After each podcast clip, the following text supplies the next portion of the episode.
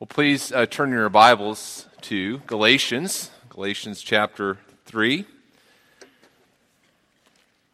As Phil already mentioned, would encourage you to come back this evening for our, our Sunday evening service. It's going to be a very special night in the life of our family. It's kind of important for uh, us to, to be here for some of these conversations we're going to be having over the next few months. So I'd encourage you to come to to uh, all, all of our Sunday evening services, well, just in general, but especially over the, the next few, uh, few months. This Sunday night, we're going to be talking about the future, um, biblically, what God says about the future, also called eschatology, the, the study of what God teaches us about uh, the future, about end times. And so we're going to be discussing those things. We're also going to be uh, discussing the Constitution and bylaws and some of the changes that are we're, we're proposing there. And there'll be a, uh, a Q&A session uh, next month to kind of further, if there are any other further questions you have on, on those changes. And then in April, we'll be voting on approving those changes and our, budget for the next year and, and so forth. Um, also, this evening, we're going to be uh, voting on new members, and so welcoming them into our, our family. And then we're also going to be talking about the building, and, and Mike prayed for the, the building earlier, and uh, we're going to be talking, we're going to be asking actually for you to affirm spending some money on uh, design and, and, architecture and things like that. And so we would uh, love to come and love you to come and, and, kind of share where we're at in this, this stage of, of that ministry and would again just encourage you uh, to be in prayer for that. It's it's a big thing to be considering a lot of plans, and, and, and honestly, there are a, a lot of different uh, a lot of different options that uh, are kind of on the table right now as, as, we're kind of thinking through things, and so uh, just be praying. And and honestly, um, all the all the options are, are options that could be good. You know, there's, so it's hard to know sometimes how how to how to pick one. And I'm confident that as we we pick a direction as a church, as a building committee, as elders, as deacons, that uh, that there'll be a lot of joy in it. But but getting to that point can be can be a little bit of a challenge. So uh, it's it's uh, it's a joyful time, but a challenging time. So so pray for those conversations. We'll have some tonight, and I know the building committee is meeting tomorrow, and the elders are meeting the end of the month. So there's a lot of things coming up on that, and so please please be in prayer and please be giving input and ha- being a part of those conversations yourself. And, uh, yeah, and again, just we're going to be voting on approving the expenditure of some funds that are, that are above our budget, and so we need the, the church's approval on those. So this isn't a, a approval for an entire budget, but it's a budget to continue to go forward on that. So please come to that uh, this evening. Galatians 3. We're in Galatians 3 and we're, we've, we've just read about uh, the, the, first part of chapter 3. We, have talked about uh, the relationship with Abraham and faith and, and the, the righteous living by faith. And now we're in verse 15. And so if you would stand with me, if you're able to, in honor of God, as we read his word together, Galatians chapter 3 beginning in verses 15. We're looking at verses 15 through 18 together this morning. Paul writes To give a human example, brothers, even with a man made covenant, no one annuls it or adds to it once it has been ratified. Now, the promises were made to Abraham and to his offspring. It does not say, and to offsprings, referring to many, but referring to one, and to your offspring, who is Christ. This is what I mean. The law, which came 430 years afterwards, does not annul a covenant previously ratified by God so as to make the promise void. For if the inheritance comes by the law, it no longer comes by promise. But God gave it to Abraham by a promise. You may be seated. Heavenly Father, we would ask uh, for you to be kind to us this morning. Lord, as we think about your, your blessings, about your promised blessing, we pray that you would help us to, to think very biblically and very carefully about what this means uh, for us in our lives. And we thank you for the blessings that we have in your Son Jesus. And we pray all this in his name. Amen.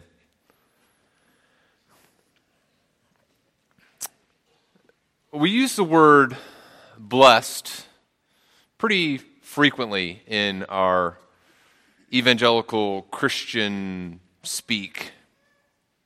Person asks you, how, how, how'd the game go? I, I, heard, you, heard you won the game. And how do we respond? Yeah, I, yeah I'm very blessed. We, we did win. Or I, I heard that you got a new job. Congratulations. Yeah, I'm, I'm blessed. How are things going? I'm just, just blessed. And normally, when we use that word blessed, we're, we're talking about something that is positive in our life that has happened. And, and that's not an inappropriate way to, to use that word. But it's, it's more rare for us to respond to negative circumstances and use the word blessed. So a person says, Yeah, I heard, I heard that you didn't do well on the test. Yeah, I'm just really blessed. Really blessed. Heard that you got fired. Yeah, hashtag blessed. You know, good. Heard you had health scare. Heard there was a, a bad diagnosis. I'm really sorry. Yeah, I'm, I'm blessed. And yet, the reality is, is this. The reality is that for the believer, both the believer who receives a promotion and the believer who's just been fired from her job are, are both blessed. The believer who's just received good health news and the believer who is on their deathbed, both believers are, are blessed. Both have received the fullness of the blessing of the gift of Jesus Christ. And I'm not trying to be the, the word police here this morning and, and, and, and, and, criticize people for their use of the word blessed, but I, I do think it's important that we think biblically about this word blessed, about the idea of, of blessing, and about what God has promised us when it says that God has promised us blessing.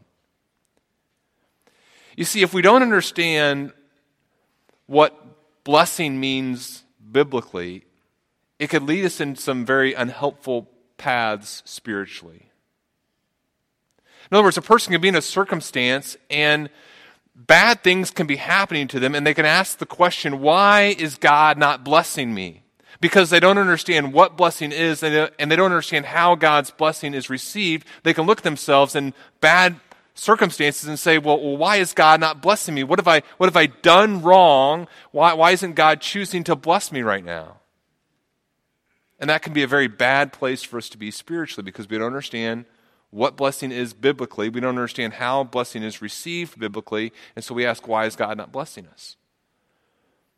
Or, conversely, we could find ourselves in, a, in, an, in an easy place, a, a place of, of comfort and ease, and we can say, God is, is blessing me.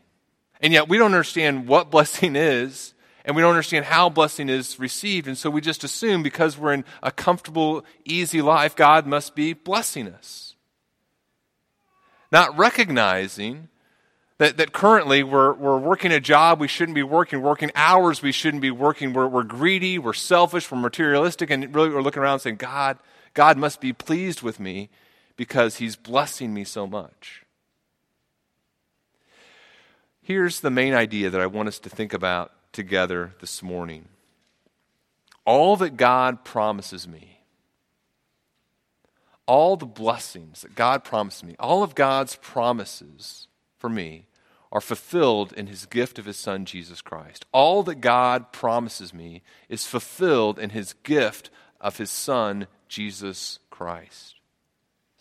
So, yes, it's true that God has promised blessing for believers. It's, it's true that, that God has good things in store for us, but if we don't understand that the ultimate thing that God has provided us is found only in His Son, Jesus Christ, and that's the all other blessings come from that, we are going to lead ourselves into some places spiritually that do not glorify God. So here's what I want to do I want us to walk through this passage, and we may have read the passage together quickly this morning, and, and, and you kind of said, Well, I, I, have no idea. What is, what is all this saying? What is Paul getting at? What's his argument? We're going to walk through the progression that Paul goes through in this passage to help us understand what he's saying, and then we're going to think about the implications for us as we think about God's blessings and about his, his promised blessing, okay?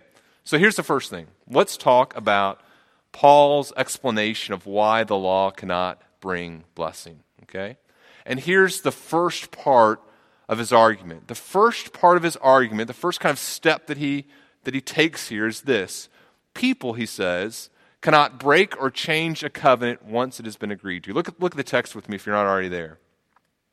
He says this in verse 15. This is the first kind of plank in his in his, in his thing that he's constructing here, the first step in his argument. He says, To give a human example, brothers, even with a man made covenant, no one annuls it or adds to it once it has been ratified. And so Paul begins here with a comparison from the human world to the divine world, from the, the lesser to the greater, is the, the nature of the argument that he's making here. If, if this is true for humanity, how much more true must it be for God? If it's true that in the human realm, once we enter into an agreement, it's, it's wrong or unethical to, to break that agreement, how much more so is that true for God? When we enter into a human covenant or a human will or, or testament or, or contract, a, a relationship, we, we come to terms and then we enter an agreement and for someone to come back and say you know what? Uh, i know i said i would do this but now i don't want to do that or if we said i, I know I, I agreed to this but i want to just walk away from that that would be wrong. You can't do that. You can't annul or, or alter an agreement or you're in violation of that agreement. When we were in texas for my dad's funeral after the, the funeral my mom uh, brought the the, four siblings and our spouses into their bedroom, and she pulled out their, their will, or my dad's will, and she said, Hey, I want to read you the will. And um, so she kind of, obviously, he leaves everything to, to mom, and, but he kind of has a couple special gifts for each of the children. And so he said, You know, to, to, to my favorite son, Daniel, he didn't say that, but to, to Daniel, I, I leave my, my wedding ring and, and um, my pocket knife. I leave this pocket knife to Daniel, and this one to Andrew, this Matthew, Emily. And then he and then he said at one point he goes, and, and to my my uh, and my guns I leave to and I felt Whitney beside me go and, and he goes to my my manly sons Andrew and Matthew and and and uh, he didn't really say that, but I, Whitney audibly goes, "Oh, thank goodness," you know. yeah. Now, it was the subtext. Um, now, how wrong would it be for someone to come back and, and alter my dad's will? It'd be unethical and illegal. There's, there's times for that to take place, but once, once a will has been notarized, signed, and, and then once a, a person has died, that, that, that covenant's in effect, that testimony, testimony the, the will is in effect, and you can't alter it, you can't annul it without doing something wrong or illegal. And what Paul is, saying here look, if, it's true in the human realm, we recognize that in the human realm, how much more true is it for human beings? That's, that's the first part of his argument. It's, it's wrong to break or change a covenant. Now, here's the second part of his argument, verse 16. The second part of his argument is that God made a covenant. God made a promise to Abraham, and that promise was to bring blessing through the Christ, through the Messiah. Now, this, this is kind of a hard verse, but let me read it and kind of, then we're going to kind of unpack it throughout, throughout Scripture, how this idea kind of is, play, plays out through Scripture. But here's, here's a verse. He says in verse 16, Now the promises were made to Abraham and to his offspring. It does not say, and to offsprings, referring to many, but referring to one, and to your offspring, who is Christ. Now, couple questions that we have as we come to this verse. Okay, what is this promise that he's talking about? And, and, and what does it mean when he's drawing the contrast between offsprings and offspring, plural versus singular? And what does it mean that he's saying that, that Christ is the offspring? Well, let's remember this is, this is why we went through the Pentateuch before we went through Galatians. But let's remember what he said in Genesis. And if you want to turn back there, you, you can, but I'm, I'm going to read it as well. And so, Genesis chapter 12, we kind of have this, this, this these are chapters we've turned to a lot as, and we'll continue to turn through as we go through Galatians. But remember, the first promise comes in Genesis chapter 12 as God tells Abraham, Look, I'm going to make you a nation. I'm going to, I'm going to give you this land. I'm going to give you descendants. I'm going to bless you, and, and those who are associated with you are going to receive blessing. Those who uh, curse you are going to be cursed. Then you come into chapter 15, and as you come into chapter 15, he con- confirms this, this agreement. And as you begin chapter 15, there's a problem with Abraham's offspring. He doesn't have any offspring yet. And so he says, Well, God, maybe, maybe you just meant that, and he just kind of pulls the guy. Maybe this guy is going to be my, my heir. And God says, No, no, no, there's going to be a, a specific offspring. You're going to have a son, and that son is going to be your heir. And he says uh, that eventually all this blessing is going to magnify itself and uh, look at all the numbers of the stars if you're able to number them and he says so shall your offspring be and we come to verse 6, it says that Abraham believes the Lord, and God counted that belief to him as righteousness. Then you go into chapter 17. And in chapter 17, you, you, see that Abram is continuing childless, and God appears before Abram and says, I'm, I'm the Lord Almighty. Walk before me and, and be blameless that I may make my covenant between me and you and may multiply you, you greatly. And so this, this promise, God is continuing a promise to bless Abram. And this, this promise contains with it the idea that there are going to be multiple offspring. There's going to be a, a, a blessing that happens to, to many, and yet at the same time, there's a particular focus on, on an individual as you come into chapter 17 and, and 15. There's a focus on an individual, an individual heir. says to God, God says to Abram in verse 4 of 17, My covenant is with you. You shall be the father of a multitude of nations. No longer shall your name be called Abraham, Abram, but your name shall be Abraham. For I have made you the father of a multitude of nations. I will make you exceedingly fruitful. I will make you into nations, and kings shall come from you. And so there's an expansiveness to the, pro- to the promise, but then it also it also becomes more narrow. He says in verse 15, As for Sarai, your wife, you shall not call her name Sarai, but Sarah shall be her name. I will bless her, and, and moreover, I will give you a son by her. I will bless her, and she shall become nations, and kings of people shall come from her. And so, as you go, and then you come into chapter 18, and, and there's this, this promised son. So, in other words, what Paul is saying as he draws from the story in Genesis. He said, Look, God made a promise to Abram, and it was to bring blessing. And the blessing was going to have global impact. It was going to have impact over nations and, and, and kingdoms, and yet at the same time, there was an understanding that this was going to come through a, single offspring. There was a focus on a, a, single descendant, on Isaac, and Isaac, of course, being a, a picture of the ultimate descendant, Jesus. And then as you, you trace through this throughout the Old Testament, you see more examples of this singular focus. So David, for, for example, becomes this singular focus, this, this promised seed through whom another offspring is going to come, an ultimate king. So, for example, you come to the New Testament, you see this idea continues that there's this, there's this future coming one who's going to, to be the, the, embodiment of the promises that God has made to offspring, this future, uh, to, to Abraham, the promises that God has made to Abraham. This future offspring is going to be the ultimate recipient of them. And it's Jesus. Acts 13, for example, Paul is preaching in Antioch and Pisidia, and he goes to the synagogue. And here in Acts chapter 13, he, he talks to the, to the Jews about the promises that God has made to his people.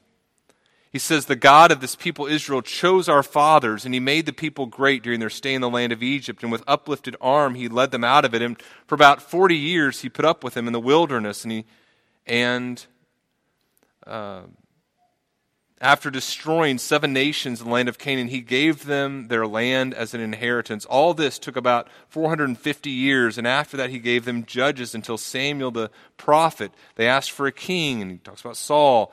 And when he had removed him, he raised up David to be their king, of whom he testified and said, I have found in David, the son of Jesse, a man after my own heart, who will do all my will. Of this man's offspring, God has made to Israel a Savior, just as he promised. There's the, the promised blessing, the singular offspring. He says in verse 26 Brothers, sons of the family of Abraham, and those among you who fear God, to us has been sent this message of salvation. For those who live in Jerusalem and the rulers, because they did not recognize nor understand the utterances of the prophets, which are read every Sabbath, fulfilled them by condemning him.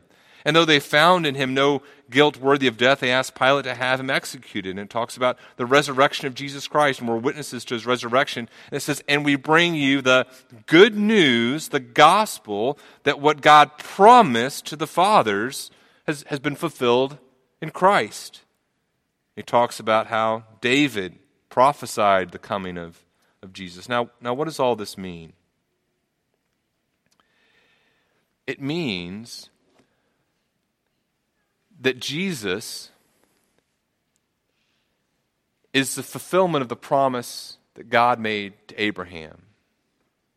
In fact, he's the blessing, and he's also the offspring to whom the blessing has been promised. He's the one who's going to bring about the blessing, and he's also the, the descendant of Abraham who receives the blessing. So, God made a promise. God can't break promises. God made a promise to Abraham to bring blessing and to give it to an offspring. And now you have Jesus. And who is Jesus? He's the one that's the prom- that's going that's promised the blessing, and he's also the one who brings about the blessing. Now, now how can both those things be?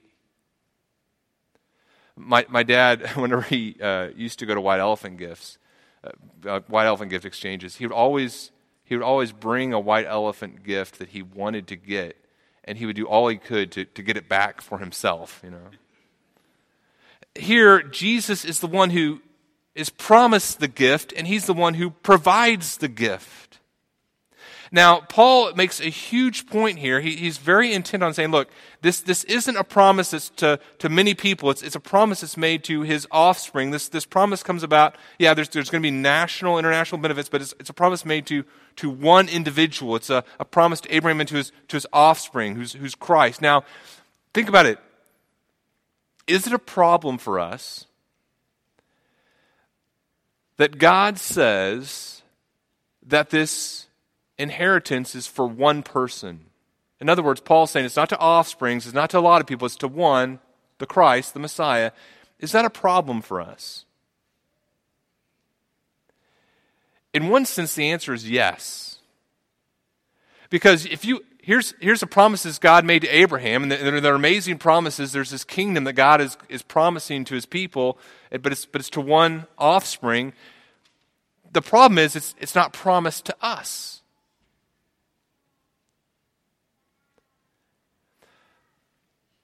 The good news the good news is that we receive the promise through the one that it's promised to. Here's how what else Paul says. Paul says in Romans 4, Abraham is, is justified by not works but faith. Paul says that David speaks of the blessing that's given to those who don't work but believe in God who justifies the faith justifies the ungodly by faith. Paul would go on in Romans 4 and says, um, This is why receiving the promise depends on faith, in order that the promise may rest on grace and be guaranteed to all his offspring, not only the inheritance of the law, but also the one who shares the faith of Abraham, who is the father of all. So, Paul's point here is look, um, th- this promise is made, God makes the promise to Abraham, to, but it's not a promise to receive it through works, it's a promise to receive it through the Christ. God made a promise to Abraham to bring blessing through the Christ. And what that means is that we get all of our blessing not on the basis of our connection to Abraham by our works, but the only way that we're going to receive blessing is by being connected to who? To Christ. God made a promise, and God can't break promises. God promised to bless Abraham, but he promised to bless Abraham's descendant, the offspring. The offspring is the one to get the blessing. In other words, there is no other way that we can get connected to the blessing of Abraham except to be connected to this guy. There's, there's no other path. He's the one who's promised everything, He's the one who receives it. If you want God's promises and His blessing, there's, there's no other path that you can take to get there. There's no other road back to the Abrahamic blessing. we've been going on a lot of uh, college visits this year uh, with Hannah. Uh, still haven't decided on a college. Pray for us. Uh, l- long journey here. Whenever we go on college campus visits, uh, oftentimes there are, there are some perks. You know, they, they give you a, a nice lunch, sit down in a nice office, and talk to you about how wonderful you are and things like that. Uh, but if, if I were just to show up on the last week we are in Drake University, uh, if I were just to show up on the university campus there and make myself at home in the cafeteria and start eating their food and sitting in their classes, uh, people would look at me as a older man and say, uh, "Excuse me, sir, oh, what are you doing here?" Hey, I was, I was, here last week, and you're okay with it? Yeah. What? Well, I was here last week with my daughter. Well, we were okay with your daughter being here. Um, and the reason we tolerated your presence on campus is because you're connected to her. We want her and your money, but we want her and and uh, you you you get a, you get to come along and receive some of the you get the free lunch because you're connected to her, not because we just think you're wonderful, right? As we enter into the promises of God, it's not on the basis of, of our own works or our own efforts or our connection back to Abraham. We receive God's blessings only only because we're connected to Christ.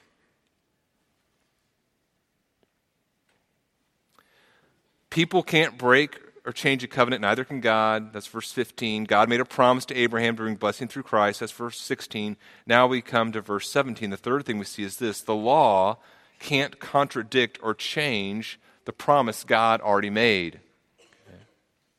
So, God promise, God makes a promise to Abraham, and the promise is, I'm going to bless your offspring.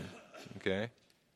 There's going to be a, a blessing come, promises come. It's to your offspring Christ. Now, that's here. Now there's, a, between the time of the patriarchs, the time of the Exodus, there's 430 years or so. And, and at the end of that, so here's Abraham, here's Jesus, here's Moses. At this time, the law is given. And uh, he, he says, This is what I mean. Verse 17 the law, which came 430 years afterward, does not annul a covenant previously ratified by God so as to make the promise void.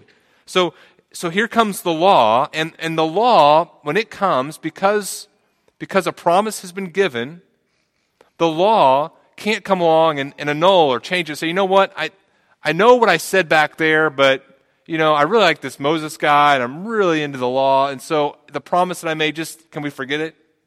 God can't do that. Uh, how many of you are old enough to remember um, CD players? Anyone? How many of you ever? How many of you ever bought CDs via the mail? Like th- there are those little advertisements that would come and say, "Hey, if you buy buy ten CDs for a dollar."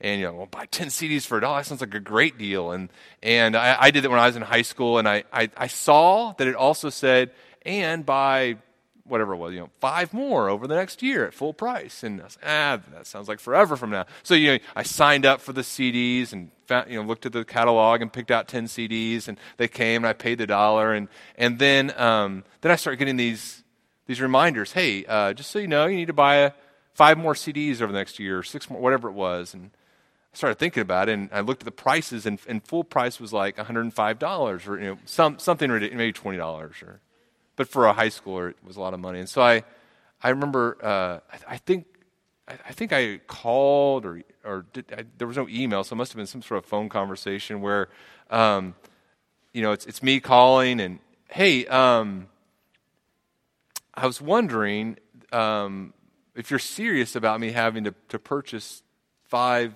CDs at full price. Yeah, we're, we're, we're pretty serious. Yeah, well, my circumstances have changed since I agreed to do that. Really, how so? I no longer want to do it. You know, I, I'd like to do something different now. Sir, that's not really a valid reason to get out of a contract. Well, what if I really don't have a lot of money? You know, nope, that's not going to work, right? The law, the law can't come along, and, and, this is God we're talking about. He can't in, in, in uh, to, to, give us the law and, and contradict something else that he's promised earlier. So the law can't be another means to get the promise. The law, understand what he's saying here, the law can't be a means to get the promise that God gave to Abraham. So if we're here in the future, God made a promise in the past to bless through Christ. We've come into Christ. We can't say, well, now, now I can also take the law and get the blessing. No, the, the law can't annul or change or change the terms of how the promise is received. If Abraham can get the promise, be connected to the promise apart from the law, and all the people before the law can't come along and change those things. Here's a fourth thing. Follow his, his logic here. So people can't break or change a covenant. God made a promise. The law can't contradict or, or change the promise God made. And the fourth thing we see is this if the blessing comes by the law, it no longer comes by God's gracious promise through faith in Christ. I've already, already, said that, but look at verse 18. It says, For if the inheritance comes by the law, it no longer comes by promise, but God gave it to Abraham by a promise. And this is the, the key point to grasp how this works. If the blessing or inheritance is going to come through means other than what God promised, God has violated what he promised to do. So, here's the fifth thing connected to the fourth thing. Therefore, Okay, this kind of all ties together. Therefore, the blessing cannot come from the law, but only, only, only through faith in the promised Christ. Do you want to achieve God's blessing? Do you want to achieve the blessings of the inheritance of God? There is no means by which you can arrive at the blessings of God apart from faith in the promised Christ. And there is no other blessing that God gives that can come through any other means, ultimately. Now, this whole, this whole logical flow that, that Paul has been developing here God, uh, or human, you can't break a contract. Um, God made a promise, a, covenant. So you can't break a covenant. God made a promise. God made a covenant. The law can't contradict what God covenanted to do. Um, if a blessing comes by the law, it no longer comes by promise. This whole flow of Paul's thought only works if you believe that God will not lie, and if you believe that all of these promises that God made are fulfilled in Christ. If you believe that God is a liar, Paul's logic falls apart. If Christ isn't your promised blessing, then, then what Paul is saying here doesn't work. So let's think through some principles. Here's, here's some principles regarding the promises of God that, that may help us. Number one, first principle is this if you call something a blessing, that doesn't necessarily mean that God has, has promised it to you. So here's the logical flow that sometimes people go through. They say, well, um, I know that God has promised to bless his people. So Romans 8, uh, 28, I, I, know that says that all things work together for good for those who love, love God and are called according to his purpose. And so um, I know God blesses his people, right? And um, a new job would be a nice blessing. You know, being involved in a, in a relationship would be a, a nice blessing. And so um, I'm, going to, I'm going to claim this blessing because God promises blessing. I, I hear people talk that way very often as, as we're, we're, we're talking about their life. And a person will bring me a plan and say, I just have this sense that God's going to bless me with this job, or, or God is going to bless me with this relationship, or God is going to need to bless me with this financial windfall. And churches do this too. You know, God is going to, to bless us with, with this big thing and this, this materialistic thing, and, and it's just because you call something a blessing, you take something that you like and give the label blessing to it, that doesn't mean that God has promised it to you. And yet, what's the reality? Many people are, are disappointed, they're discouraged, their, their faith is shaken when, when difficult things come into their life. Look, I thought God loved me. I thought God loved me, and yet here's this blessing, and He's denying it to me. What does the scripture say? Listen to Romans 5. Romans 5 says, Look, we've been justified by faith. We have peace with God through our Lord Jesus Christ. Through him, we have also obtained access by faith into his grace in which we stand. So, how do you receive God's blessing? through Christ. How do you, how do you receive the blessings through Christ? Through faith alone. But what's the result? Through him, we have also obtained access by faith into this grace in which we stand, and we rejoice in the hope of the glory of God. And not only that, but we rejoice in what? What does he say? We rejoice in our, our sufferings. Why? Because we know that suffering produces endurance, and endurance produces character, and character produces hope, and hope does not put, but put us to shame because God's love has been poured into our hearts through the Holy Spirit, whom He has given to us. And so if I have a faulty understanding of blessing, I'm going to say, look, I, I, I, believe that God wants me to succeed in this business deal. I, want, I believe that God wants me to succeed in this test, in this athletic endeavor. And, and when he does that, I'll know that I've found favor with him and I've received his blessing. And yet in reality, what does Scripture say? Look, all of our blessings are found in the person of Jesus Christ. And just because you label something a blessing doesn't mean that it's something that God has promised you. He has fulfilled all the blessings that you could ever desire in his son Jesus, and actually suffering and difficulty and oppression and affliction can be signs of God's blessing on your life, and we rejoice in those things. Here's a second thing to think about a second principle. Number one, if you read a promise in the Bible, that doesn't necessarily mean that God has promised it to you. And this is just some basic Bible study method things we have to sometimes think about we're reading through our Bible and we, we read a, a passage where it, it's God making a promise to a specific individual or the, to the people of Israel about a certain uh, aspect of what he promises them. And we say, well, look, God has promised this to them, therefore he's promised the same thing to me. And that's simply not necessarily true. There are certainly principles we can derive from that. We can see things about God's character. But in terms of saying, okay, this specific blessing applies to me, that's, that's faulty Bible reading. Uh, when I was in college, I, I, worked at a bookstore, and it was like at the height of the prayer of Jabez craze. I don't remember the, the prayer of Jabez, but it's this passage in Second Chronicles where Jabez pray, plays, prays for land, and God gives him land. And so this whole book was about praying, and God will give you these things. And look, um, that's that's not how we see Scripture working. That's not rightly understanding who different passages are written to. You come to Deuteronomy 28 7, and you read, The Lord will cause your enemies who rise against you be defeated before you, and say, I'm going to claim that promise. I myself made that hermeneutical mistake when I was in fifth grade and got beat up. But um,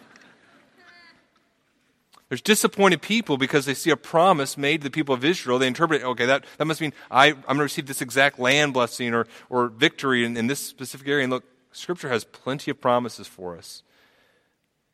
But we need to be careful that we look rightly at what God is saying to us and, and not just assume that because we see something in Scripture applies directly to us in that way. Number three, if you want to receive, number three, if you want to receive God's blessing, they are promised through faith alone and not by works.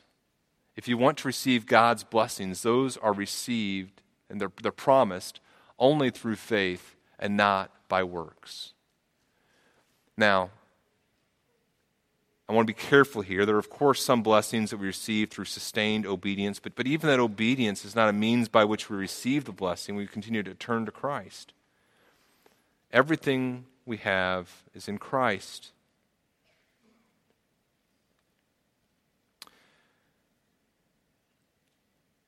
And then a fourth promise here. Fourth promise. If you seek a blessing, if, if you're seeking a blessing that's not fulfilled, in the person of Christ, you're pursuing something that God has not promised you, and it's not a blessing. If you're setting your heart on something, and, and that something is not something that can be fulfilled in the person of Jesus Christ, that's not a blessing. It's not something that God has promised to you. I encourage you just to meditate on, on these, these truths of Scripture. Can you think of something this morning to say, you know what, as I think, if you were to ask me, Daniel, what do you want right now? And, and I were to, to, begin to say some things that my heart is, is yearning after, and I say, you know, I'm going to be blessed in this way and in this way. If, if, I can, if I can articulate things that are not ultimately found in the person of Jesus Christ, what does that say about where my, my heart is? If you could say, okay, if, if, God could do one thing in your life right now, what would it be? And if you could give an answer that's not something that's found in the person of Jesus Christ, What does that say about your desires? It says they're idolatrous. It's not that, it's not that having a, a nice job is a bad thing or having friends is a bad thing or, or, or the, the material things that God gives us that we're not grateful for those things. Of course we are. But what we do as believers, we say, look, my blessings, my, my blessings are, are found in the person of Jesus Christ. The things that I desire with my heart are, and in terms of my ultimate desire, all those things can be fulfilled in one person and one person only, and that is Jesus Christ. You give me Jesus, I have everything. You take away Jesus, I lose everything and have nothing. Are you blessed? Are you blessed? The answer to that question is not dependent upon the amount of your material possessions. It's not, it's not dependent upon the state of your emotional happiness or even well being.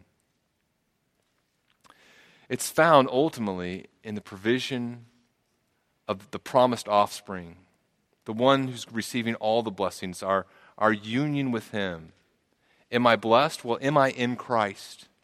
Am I united with the one who has promised all things? And if I am, if I'm united with him through faith, not through my works, but through faith alone, then the answer is absolutely 100% I am blessed because all that God promises me, all the blessings that God promises me, are fulfilled in his Son, Jesus Christ. Let's pray.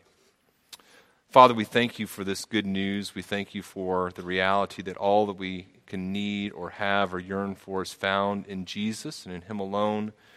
We pray that by your grace we would be obedient. We pray that by your grace we would do the things you've called us to do. And we pray that we rejoice in times of abundance and in times of lack, in times of sorrow and in times of joy, that we would say, Blessed be your name, because in you we find all that we need and all that we can ever hope for. We pray this in Jesus' name. Amen.